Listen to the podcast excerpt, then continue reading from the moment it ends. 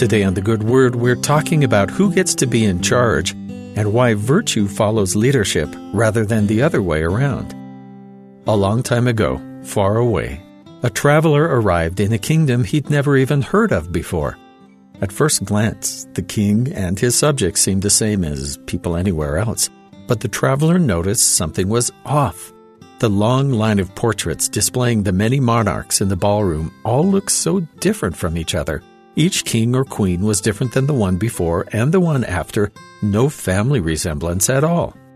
The traveler thought they had stumbled into a country where kingships were toppled by violence and the throne didn't follow lineage because of an outside threat.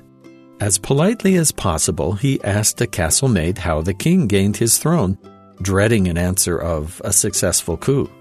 The king, she said, Oh, he's nice to everybody. We all know he has our best interests, so being in charge makes sense. The traveler was confused. You elect the nicest person as king?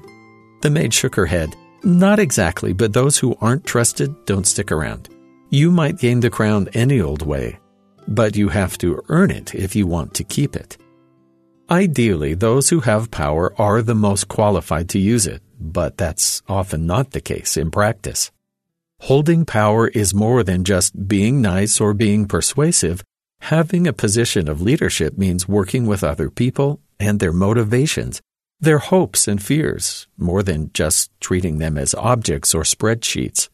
This is true for positions here on earth as well as spiritual leadership. While involved in the Lord's work, we're often asked to wield His power in His name, frequently with an influence over our brothers and sisters.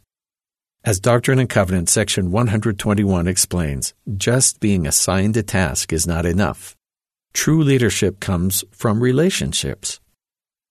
No power or influence can or ought to be maintained by virtue of the priesthood, only by persuasion, by long suffering, by gentleness and meekness, and by love unfeigned, by kindness and pure knowledge, which shall greatly enlarge the soul, without hypocrisy and without guile, reproving betimes with sharpness when moved upon by the Holy Ghost, and then showing forth afterwards an increase of love toward him whom thou hast reproved, lest he esteem thee to be his enemy, that he may know that thy faithfulness is stronger than the cords of death. It's not enough, within or without the church, to simply say, I have the authority, so you must listen to me. The most important requirement for a leader is an honest love for those around them. No matter how qualified we may feel we are on paper, the human touch is what makes the difference. Even in circumstances where reproval may be necessary, the goal is not to throw weight around and punish wrongdoers. The Lord's example has always been to correct privately and compassionately. Whether through persuasion, correction, or kindness, the goal is to love those we serve. Throughout life, we'll take on many roles, some with authority, some under authority, Holding responsibilities is not what makes any person stand above another person in God's eyes.